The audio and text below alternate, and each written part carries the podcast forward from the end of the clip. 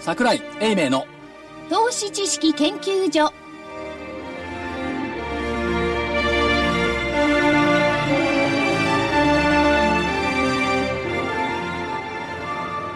投資知識研究所場外乱闘編桜井泉の銘柄バトルロワイヤル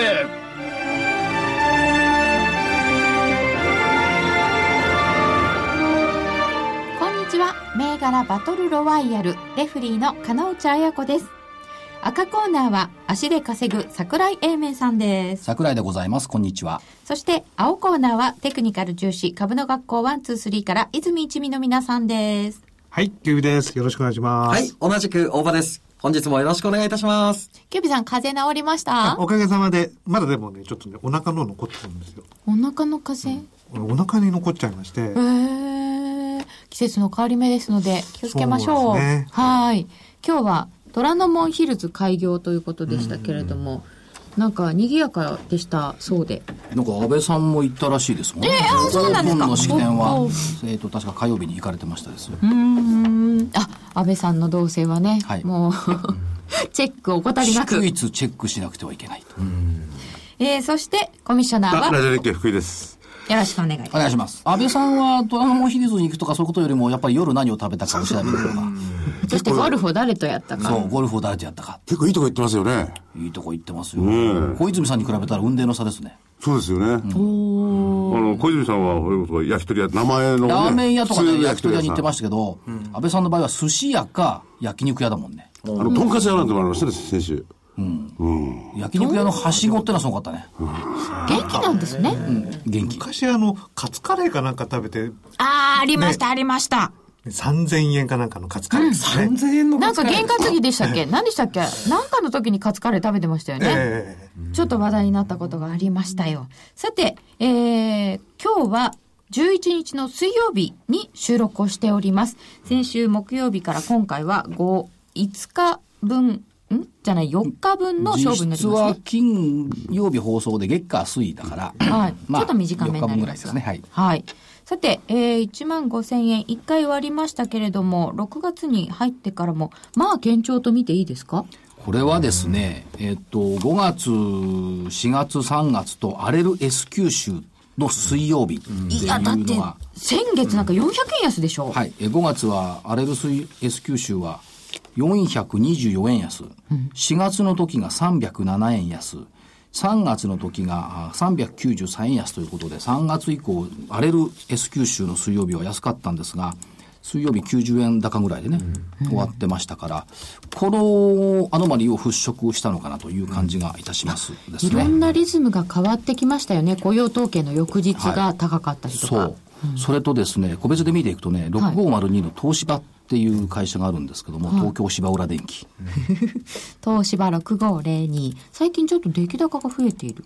それと、えっ、と、月曜日まで12連投なんですよ。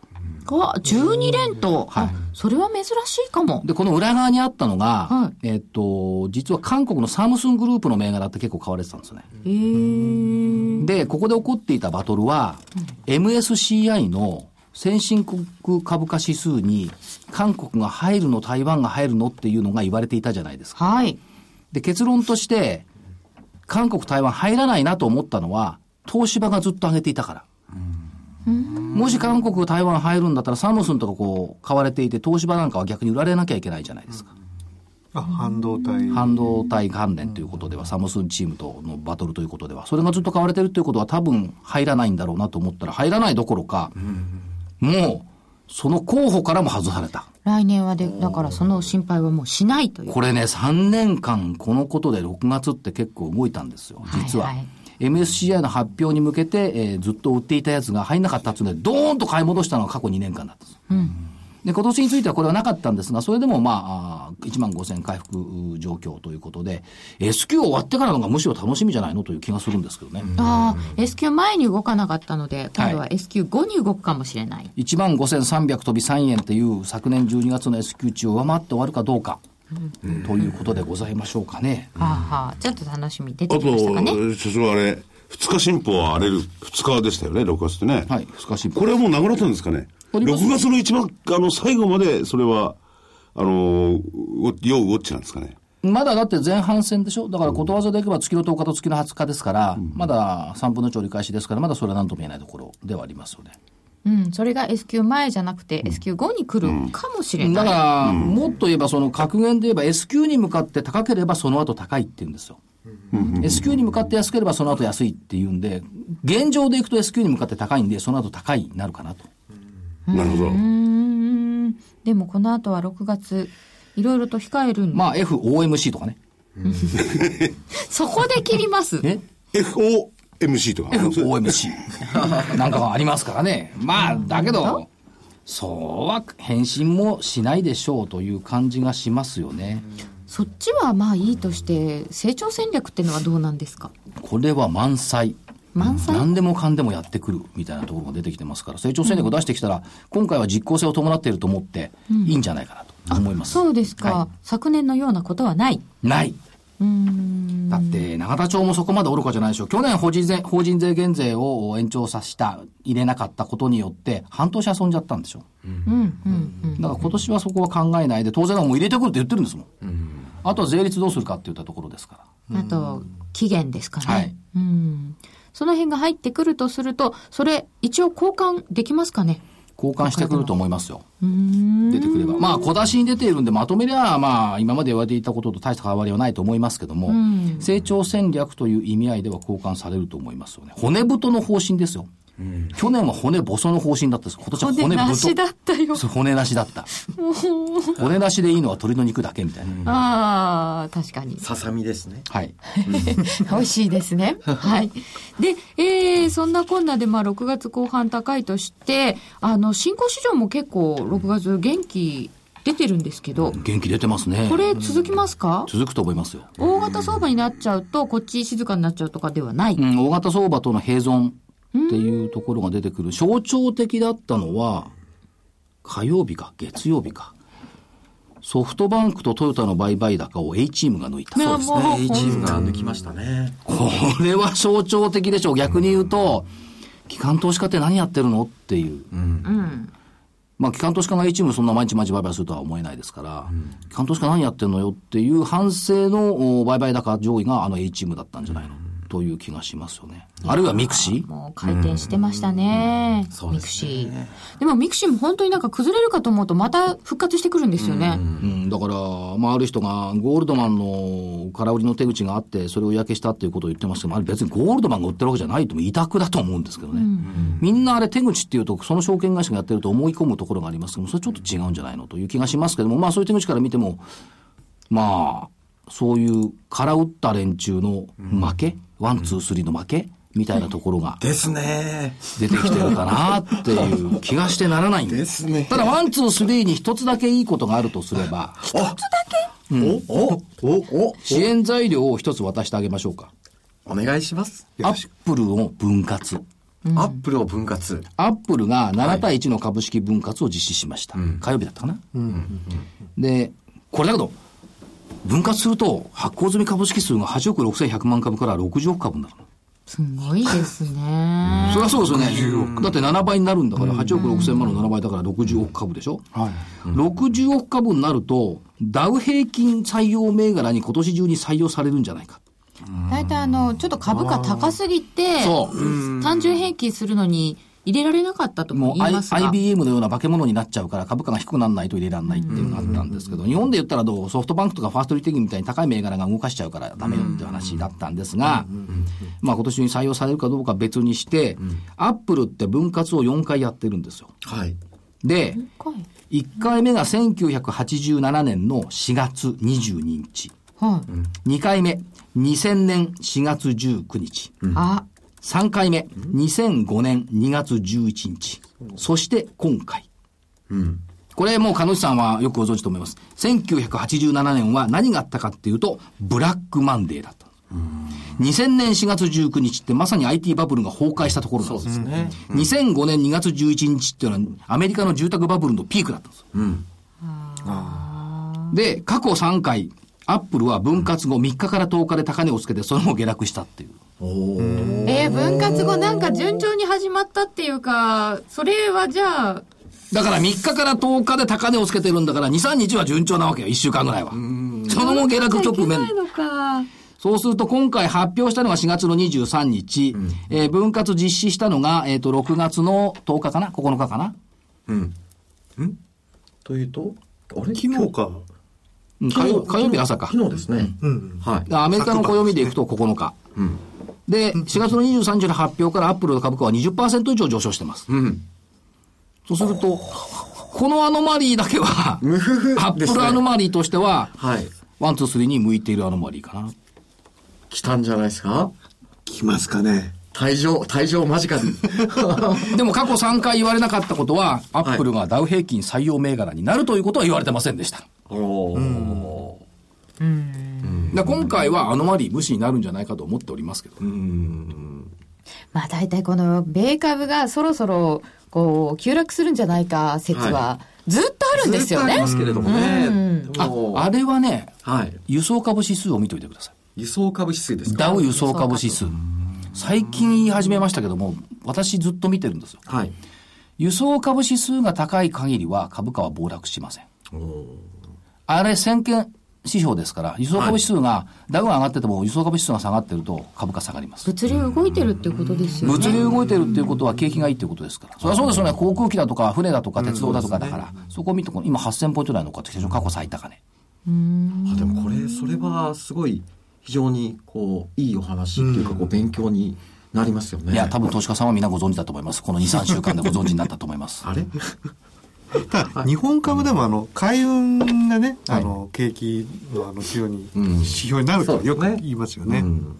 海運は、そう、確かに昔はね、その景気回復の兆しは海運にあり。って言われて、海運が動き始めると全体的に動き始めた。でも、95年の相場なんかそうですよ。実は IT の相場、のイ前ンターネット相場が始まり、あれどっから始まったかというと、商船三井から始まった。なんで IT が商船三井かあのら頃ね、海運株が最初に上がってた。円高ボコボコになって、日本経済もうダメだって言われたのが97年。で、船株から戻してきて、最後 IT バブまで2000年まで突っ走って。まあ途中、紆余曲折あったんですけど。ね。へで、実際問題として日本の景気も悪くなかった。はい。やっぱり30年近くマーケットにいると、いろんなことを覚えているもんで。え記憶のゲームなところはありますよね。でたまたまね、当時、あのー新宿かな営業課長やってたんですけどね。はい。で、営業課長桜井さんそんな時代があったんですね。なんかね。なんで不思議ですね。で、日光証券という会社ね、ロンドンの株式部長をやってた先輩がいて、それがまあ東京戻ってきてて、で、もううんちく垂れるわけですよ。桜お前な、相場っつうのは海運株から戻る。海運株が動けば景気がいいんだから相場戻るんだ。で、どうだ、商船三井だって毎日電話かかってきたわけ。当時ネットがないから見れないの、おお父さんも。はいはいはい。で、おいおいこういうちょっと商船三井動き出し始めましたねって言ったら、いや、じゃあこれから相場大きく来るぞ。そっからソフトバンクとかなんとかビュンコ、ビュンビョン起きた。ファーストリテイリングだって当時上場したんだもん。今でもそれは変わりませんかちょっと変わってるような気がするんですけどね。船株が先駆者っていうのは、ちょっと古の伝説のような気もするんですけども、ただ覚えておいて損はない。うん、そうですね。あの、船株に限らず、やっぱり物流のところと物い流う、。船株っていうよりね、やっぱり陸運、陸運。宅配便とかね、あそあ。っちが当時よりはもっと進んでるから、そっち見た方がいいのかな。ああ。なんか先週上げてましたね、9064のヤマト運輸ね。ヤマト。先々週。先々週か。そうですね。ヤマトも上がってましたね。はい、。出てきてましたよ。電鉄系が確かに上がってますそね。うですね。電鉄え系もいいですしね。え。電まあ、で、ですけどな、まさか京阪を言いたわけじゃないでしょ ?2 円上がった京阪がいいとか言いたいんじゃないでしょいやいやいやいやそういうこと言うわけではないですけど、はいいはいや、全体にやっぱり、いやいやはい、全体にあの上がってきてますね。うんいいですそのよ辺はね。ね。じゃあちょっと景気の先行指標としてチェックしておきたいと思います。それではお知らせを挟んで先週の振り返りです。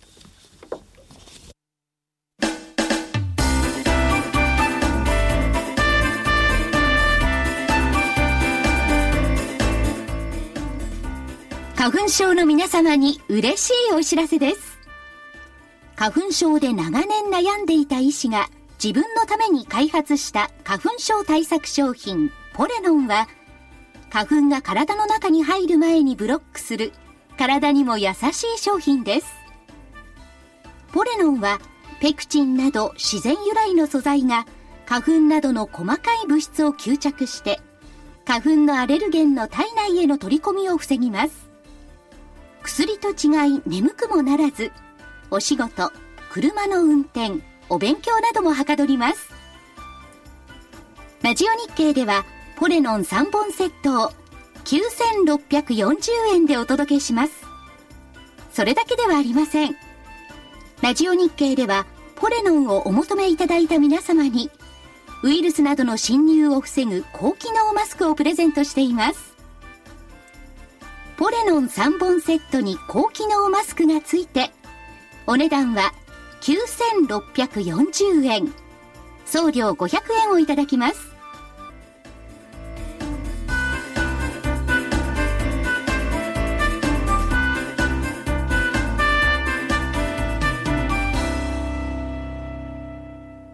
桜井泉の銘柄バトルロワイヤル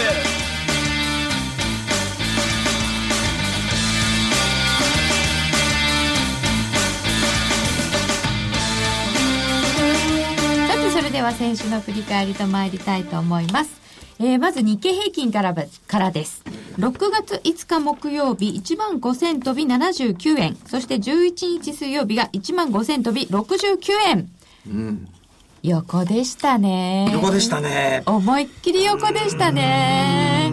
ということで、両者とも外れです。はい。両者リングアウトというとこころとですでかすね。ね。青コーナはーい下で、赤コーナー上でしたので、両者とも外れです。少しお待ちください。はい。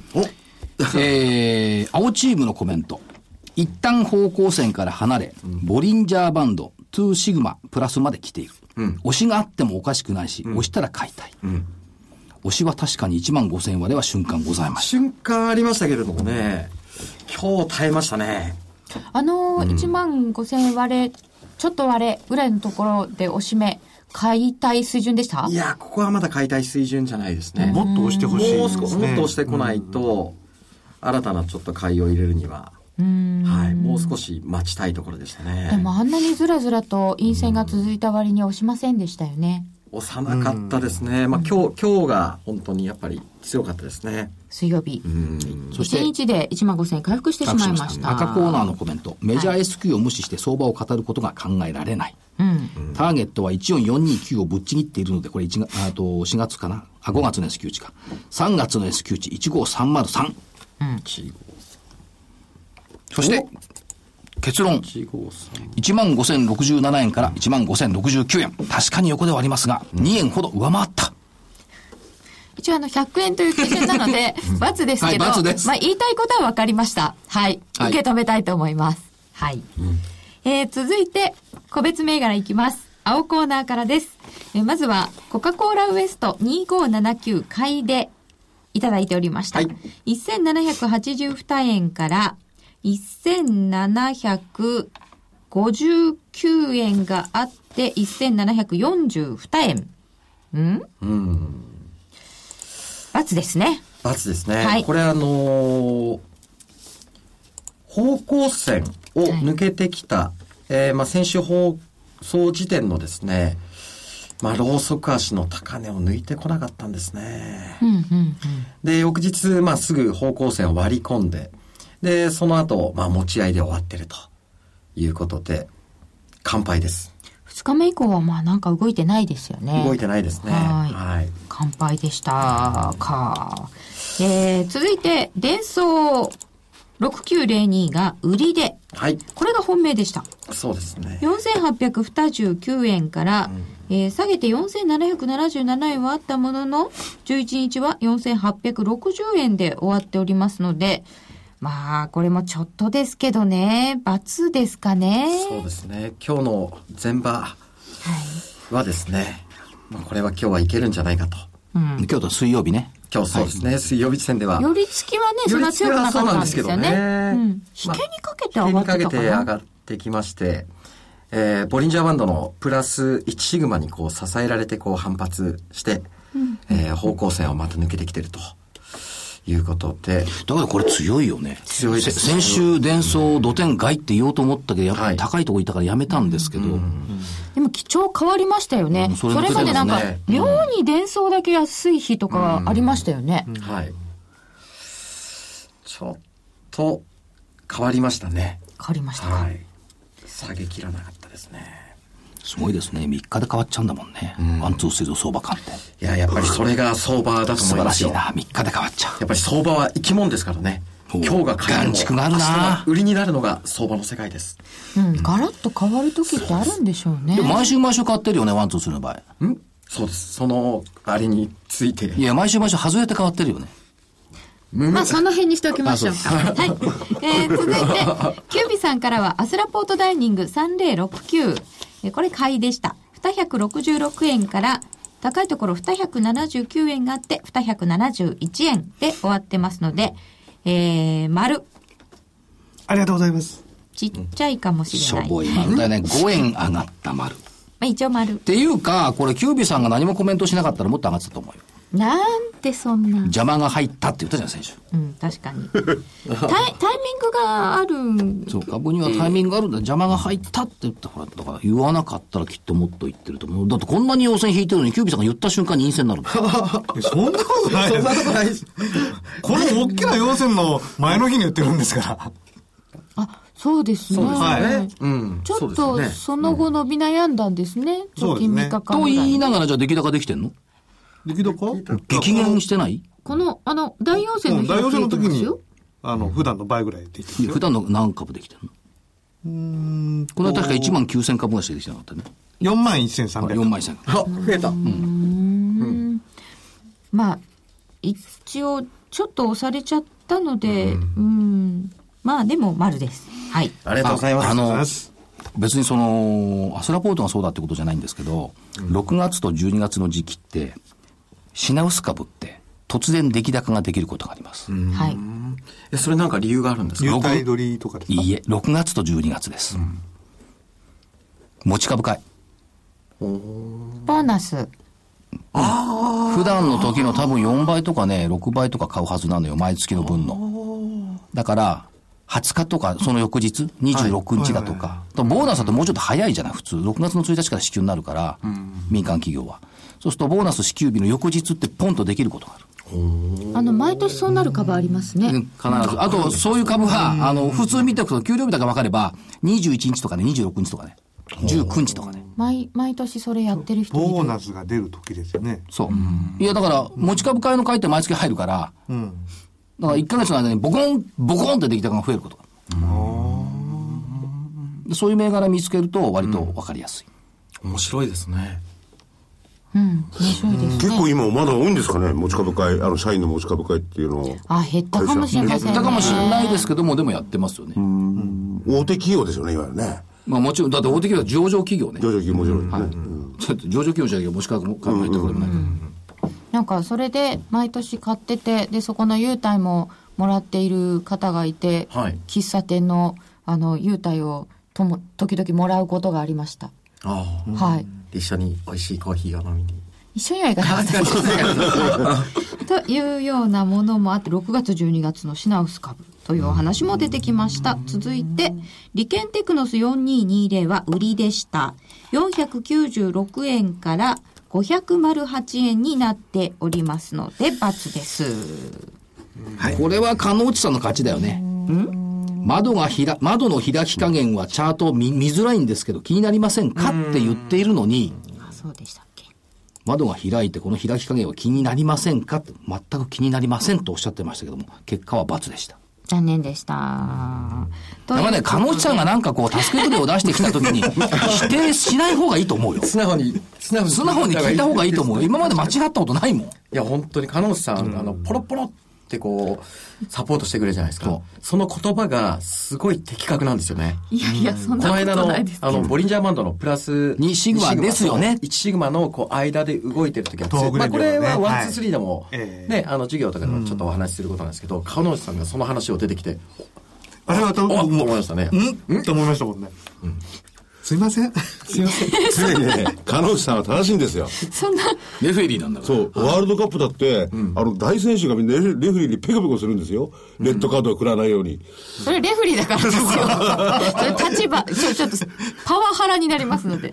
えーということで、丸1個という結果になりました青コーナーです。えー続いて赤コーナー参ります。え結構威張ってましたよね。ね。バズはねえだろうな、赤コーナーは。いくらなんでも。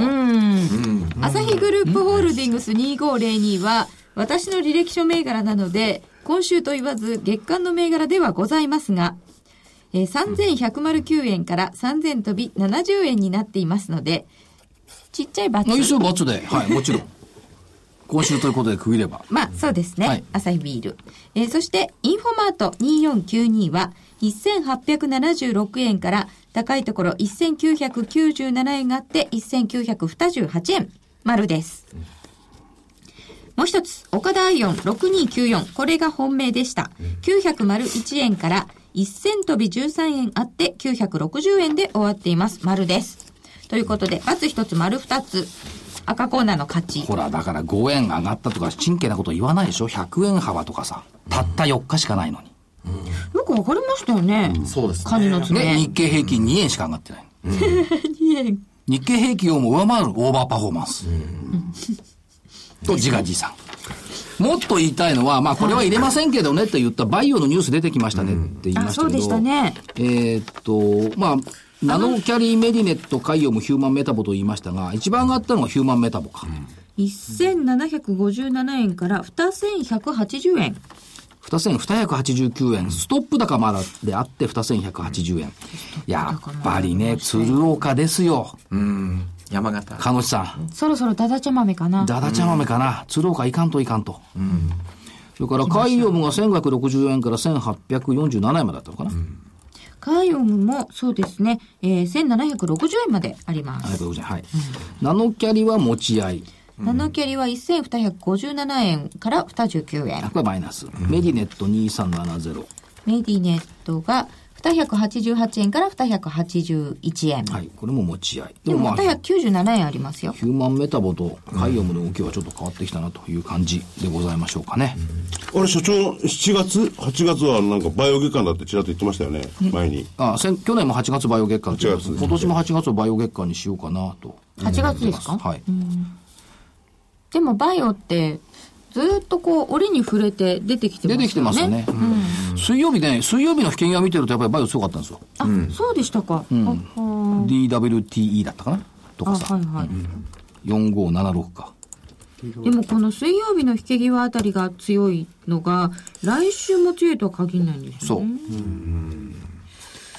高くなりすぎちゃうと来週は調整とかあるんですよねそのま辺どあ、う、ありますけどもね、まあでも、着々と研究開発は進んでいるようでございますし、それから、まあアンジェスちょっと聞いてみた方が4563だっけ、はいまだ500円台キープしてるのかな。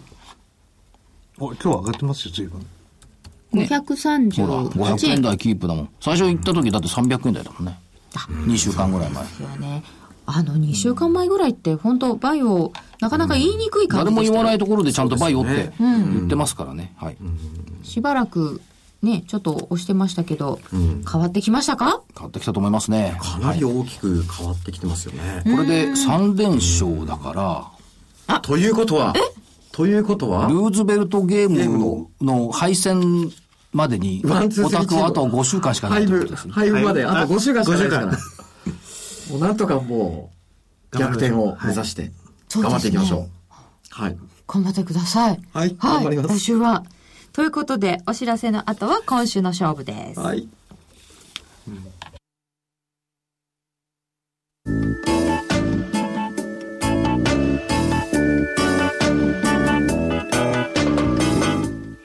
ここでラジオ日経の好評 DVD のお知らせです桜井英明の投資知識研究所 DVD は毎月投資に必要な知識や実際の投資に役立つノウハウをお届けしていますこの DVD は毎月テーマを選び桜井さん自身が実践で学んだ投資に勝てそうなノウハウや内外の投資家の動向さらにアノマリーなどに関しても丁寧に説明していますまた徳間書店の大岩川源太さんの投資カレンダー実践塾 DVD も毎月発行しています来たる月の投資戦略をどうすればいいか投資カレンダーに基づいて大岩川源太さんが分かりやすく解説します桜井泉の銘柄バトルロワイヤル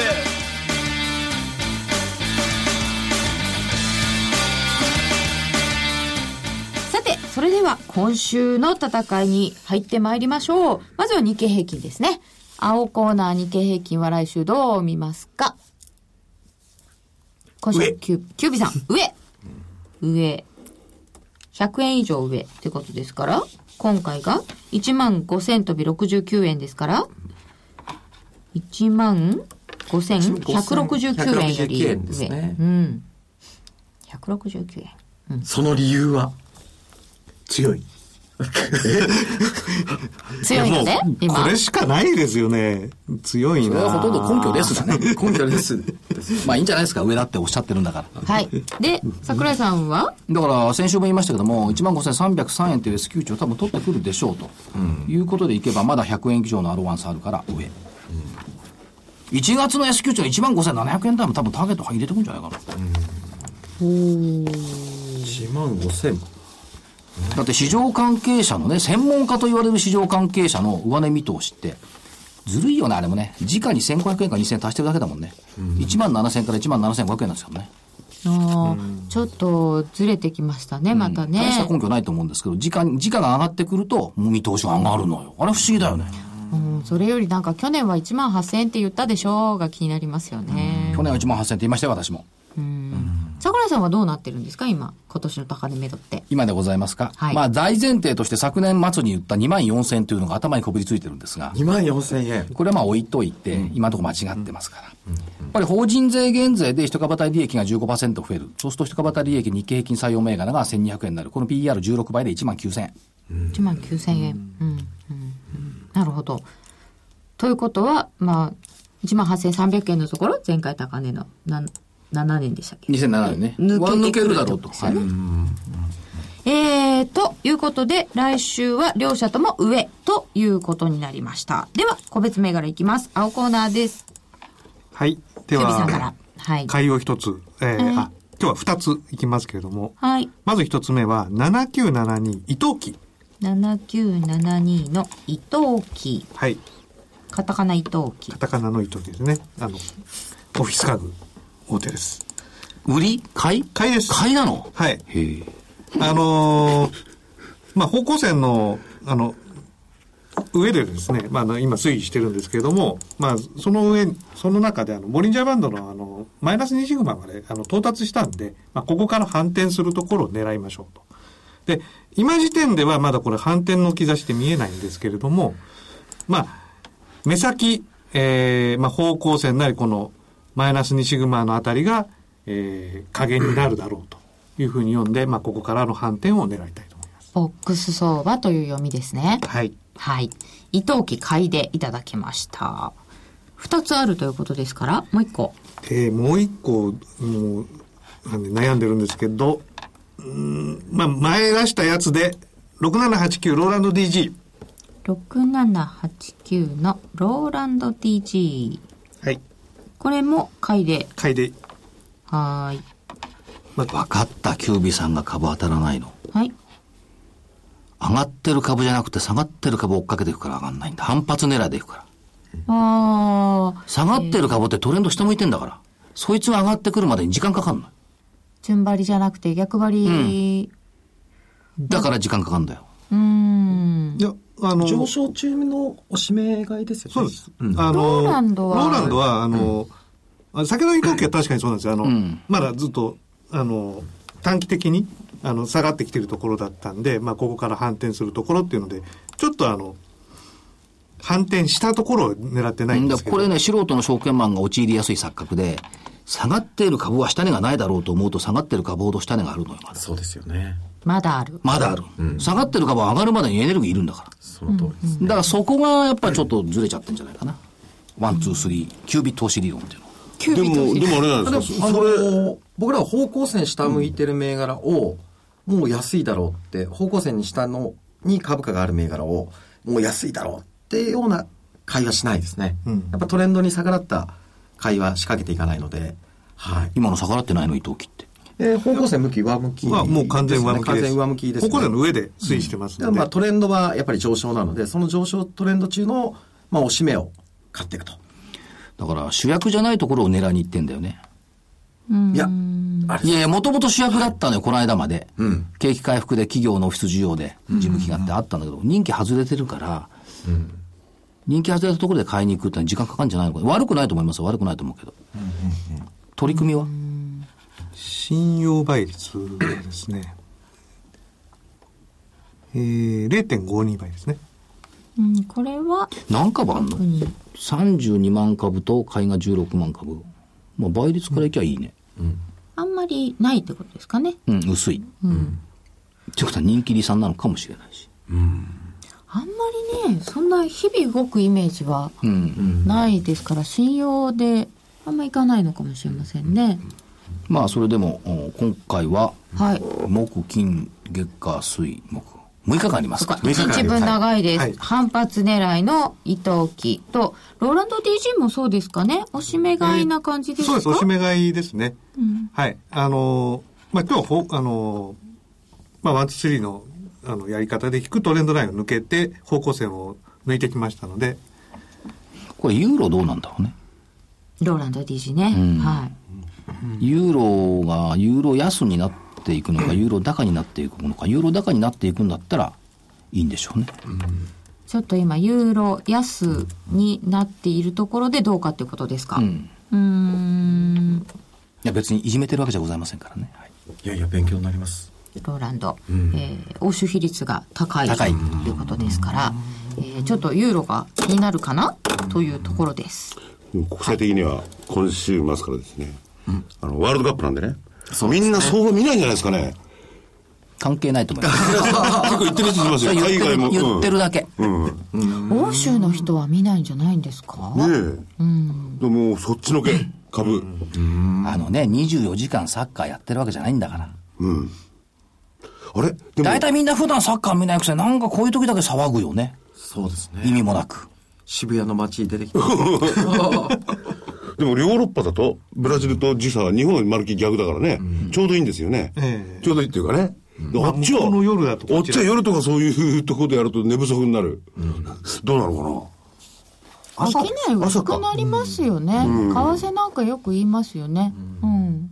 でも、でも、だとすると、かえって値が飛んじゃったりして。それはありえますね、うんていうかネタがないからみんなさ、ワールドカップ関連銘柄とかそう、オリンピックとか言い始めるけど、本当にじゃあみんな値段で見てますかって言ったら見てないよ。仕事もしてるのよ、ちゃんと。そうです。そりゃそうだ、うんあの実際にでもあのワールドカップが前回あった時に売り上げが増えたところとかも出てるので、ちょっと面白いですよね、そういうの探すのも、まあ、あるいはその日本が勝ち進んで決勝にでもいね、行ったんだったら分かります。まあ、初戦からは関係ないでしょう。大体選手の名前も知らないのにさ、何が応援って私は誰も知らないもんね。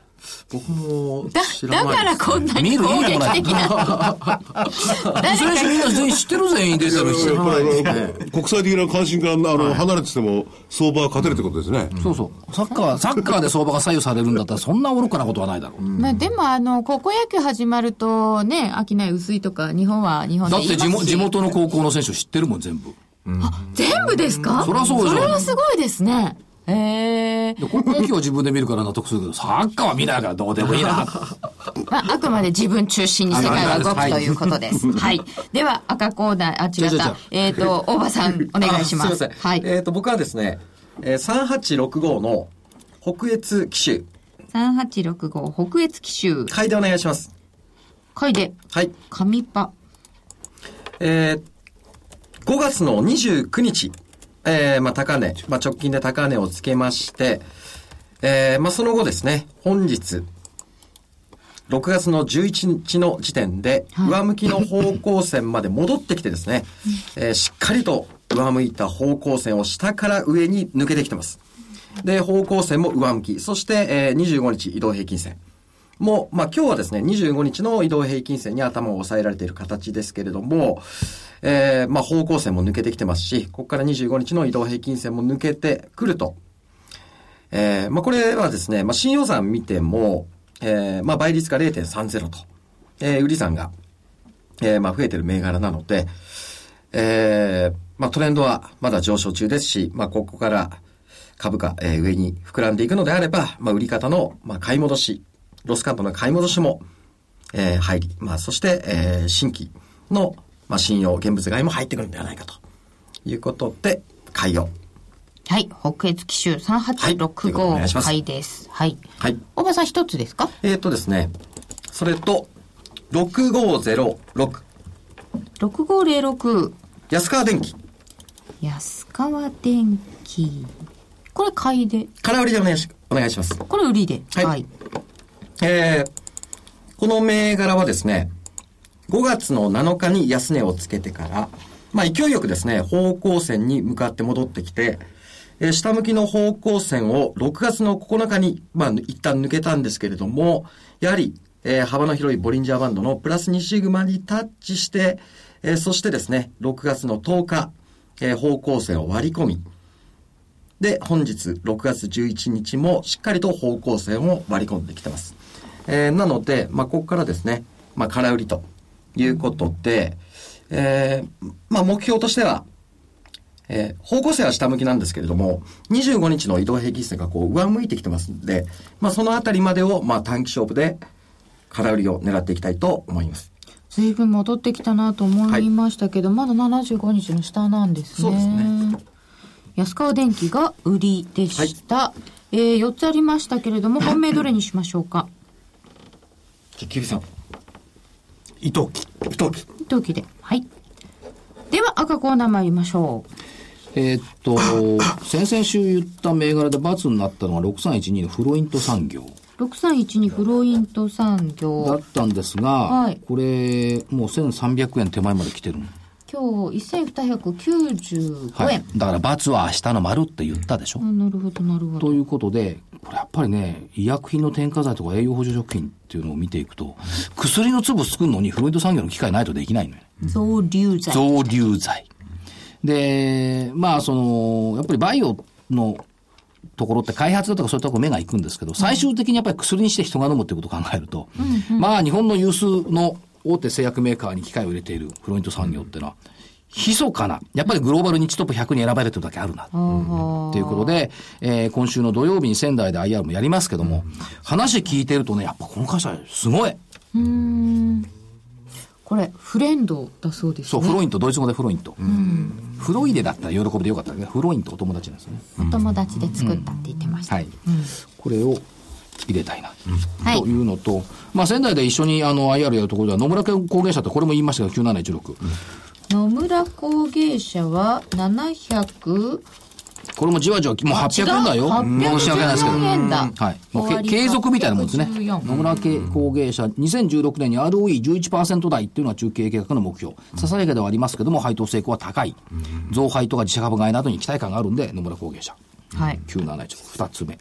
それから、えーっと、2158ユービック。これも上がってきたんですよ。これ前一回言いましたっけ、 2158のユービックうん前に教えてもらいましたね,、えーっと、またいいチャートをしてきて、600円台で高値を抜けそうなところまで来たんで、まあ、あの人工知能っていうのをやってますし、もともとはその訴訟の時の資料を勝手にコンピューターに読ませるっていうすごいシステムやってるんですけども、これはいいなと思って、ユービック。これで3つ目。はいそれから、えーっとね、インフォコムってコード番号見てもらえますか。インフォコムインシリーズで。あの3つあったうちに入ってたんですよ4348。入ってない入ってない。 4348のインフォコム、これ、前言ったことあると思うんですけども、えっ、と、ネット配信で、えっ、と、電子書籍とかやってるし、それから医薬品関連のシステム開発、定人と双日で作った会社なんです。へえで、じわじわっと動きが出てきているんで、インフォコム。4348。水曜日高かったでしょそうですねで、電子書籍ね、みんな頑張ってるんですよ。あと、366をエニグボってどうユニグモ3665はえー、っと今日は5820円、プラス90円。ほら、徐々に上昇してますねはい皆さんの言うプラス2シシグムを超えてきてるじゃない。超えて、一超えて旦ぐらい中か入ってきましたね。ふん、ボリンジャーバンドなんて、所詮昨日までの世界だから明日以降は関係ないいよや。でも広がってますもん広がってる広がっうてるんんで昨日までのボリンジャーバードなんて関係ないよっつってエニグモ広がってるんでいい、いいですよね。こうキュッてくびれてからギュッとわかりました押し上げるような感じにレフェリーのアシストがあったからエニグモ で本命は6312フロイント産業6312のフロイント産業が本命です。さて、あと残りが4分ぐらいになってまいりましたよ。えっ、と、お知らせからいきますかお知らせどうぞ。お知らせ。キュウリさんどうぞ。はい。えー、株の学校123では初心者向けに株式投資入門勉強会というのを行っております。えー、6月、あのー平日、日曜日含めて、えー、だいぶ予定が入りましたので、えーぜひいらしてください。えー地方の、えー開催なんですけども、6月15日、えー今度の日曜日、名古屋で行います。それからですね、えー7月の27日、大阪で行います。えー地方は今のところこの2回だけです。あと、あの、東京は随時やっておりますので、はいえー詳しくはホームページの方でご確認ください。はい。そうおで一すね人様、2800円です。あのー本当に少人数でね、あのーキュウリさんが本当にマンツーマンで、あのー来た、実際来ていただいた方のお話を聞きながら、こう、アドバイスしていくという形でやっておりますのでね。はい。はい。まあマンツーマンまでいかないですけどね。まあ、数、数人で。はい数人ではい、。こじんまりとやってますのでね。はい興味のある方はぜひお越しいただければと思います。よろしくお願いします。桜井さんからは。いや、もう買う歌しかございません。では、替え歌で。夏を抱きしめて。夜も眠れないほど胸を締め付けた動き。もう二度とあんなにマーケットを悲しむなんてないだろう。値動き感じて投資家みんなで相場抱きしめて。駆け抜けたいどこまでも。乾く買いの中壊れそうなほど買い値確かめて。この気持ちは止められない。儲けたい。ああ、チューブ、夏ですね。 2番一応かな焼ける相場の中で塩漬けも心も溶けて、もう一度生まれ変われそう。小さな傷跡にさよなら。この相場、信じて切なく青い夏を抱きしめて、たどり着きたい、天井へと。相場の動きの中、無邪気に笑う株を守りたい。この思いは変えられない。いつまでも。 わいつまでも、あ湘南の海が浮かんできますね。ちょっと絶叫して歌っていただきたい感じがいたしますね。じゃあ、キュービさんからもどうぞ。はい。じゃあ、こちらは、あの、しっぽりと、あの、日本昔話、あの、昔アニメでやってた。はいはい。ねあの、竜がビューンってそうです、そうで飛すん。坊や良い子だ、損切り な。今も昔も含み損。戻らぬ飼い根の子守歌。遠い昔の塩漬けが。五輪たぐればほろほろと花もほころぶテーマ株。成長戦力で株高をさらに運ぶか日本株。いけ、頑張れ。 今は頑張れです。で池頑張れなのに、最、最初がなんか、なんか笑やってしまやいっました。ぱり相場に対するこの恨みつらみが必ず入ってるよ ね。いや今までやられた分 はやはり、はいやられた分で損切りしましょう。なんかね、自分に言い聞かせているというか、なんというか、ちょっと悲壮感が。はい。あの、いつもね、そういう歌しか作れないんです。明るい歌も行きたいですね。軽い歌。あ、でも夏さに向けて最後ね、こう、応援で。はい。あの、日本昔話作りましたよね。そうでしたね、ありましたね。大体後付けで来るよね、キュービさんの場合ね。でも日本昔話とかちょっと作りやすい感じですよね。そう、これ何番までもあるんだ短いしよ、えっことれね、5番ぐらいまであと終わりの歌と始まる歌違うしね、これ。あ、そうそうそうそう。あそうですねうん、ありましたね。どっちがいいかな、ちょっとよくわかりませんけどね。ど、どっちも作りやすそうな感じがしないでもないええエでンすねディ。ングもねちょっと前に作ったのは作ったんですけどね、はええい、楽しそうですよ。はいはい。えーと。今度ルーズベルトゲームででも作ってくれたら。そうですね、キュウリさん。ね。ええ逆転逆転逆転のために。そう。逆転するためのえ歌っとこれで、えっと、三連赤敗組、 3連勝青組、 3連敗青組3連敗になっちゃったので、ちょっと厳しくなってまいりましそた。うですこねこ頑張っていただかないといけません。ちょっとあの隣のコンピラさん行ってあの、お祈りしてきます思いましてね、はいいその辺はちょっと神頼みも入れつつ頑張っていただきたいと思います、えー両者とも日経平均上という見立てになっておりますまた邪魔が入ったねそれでは皆様また来週失礼します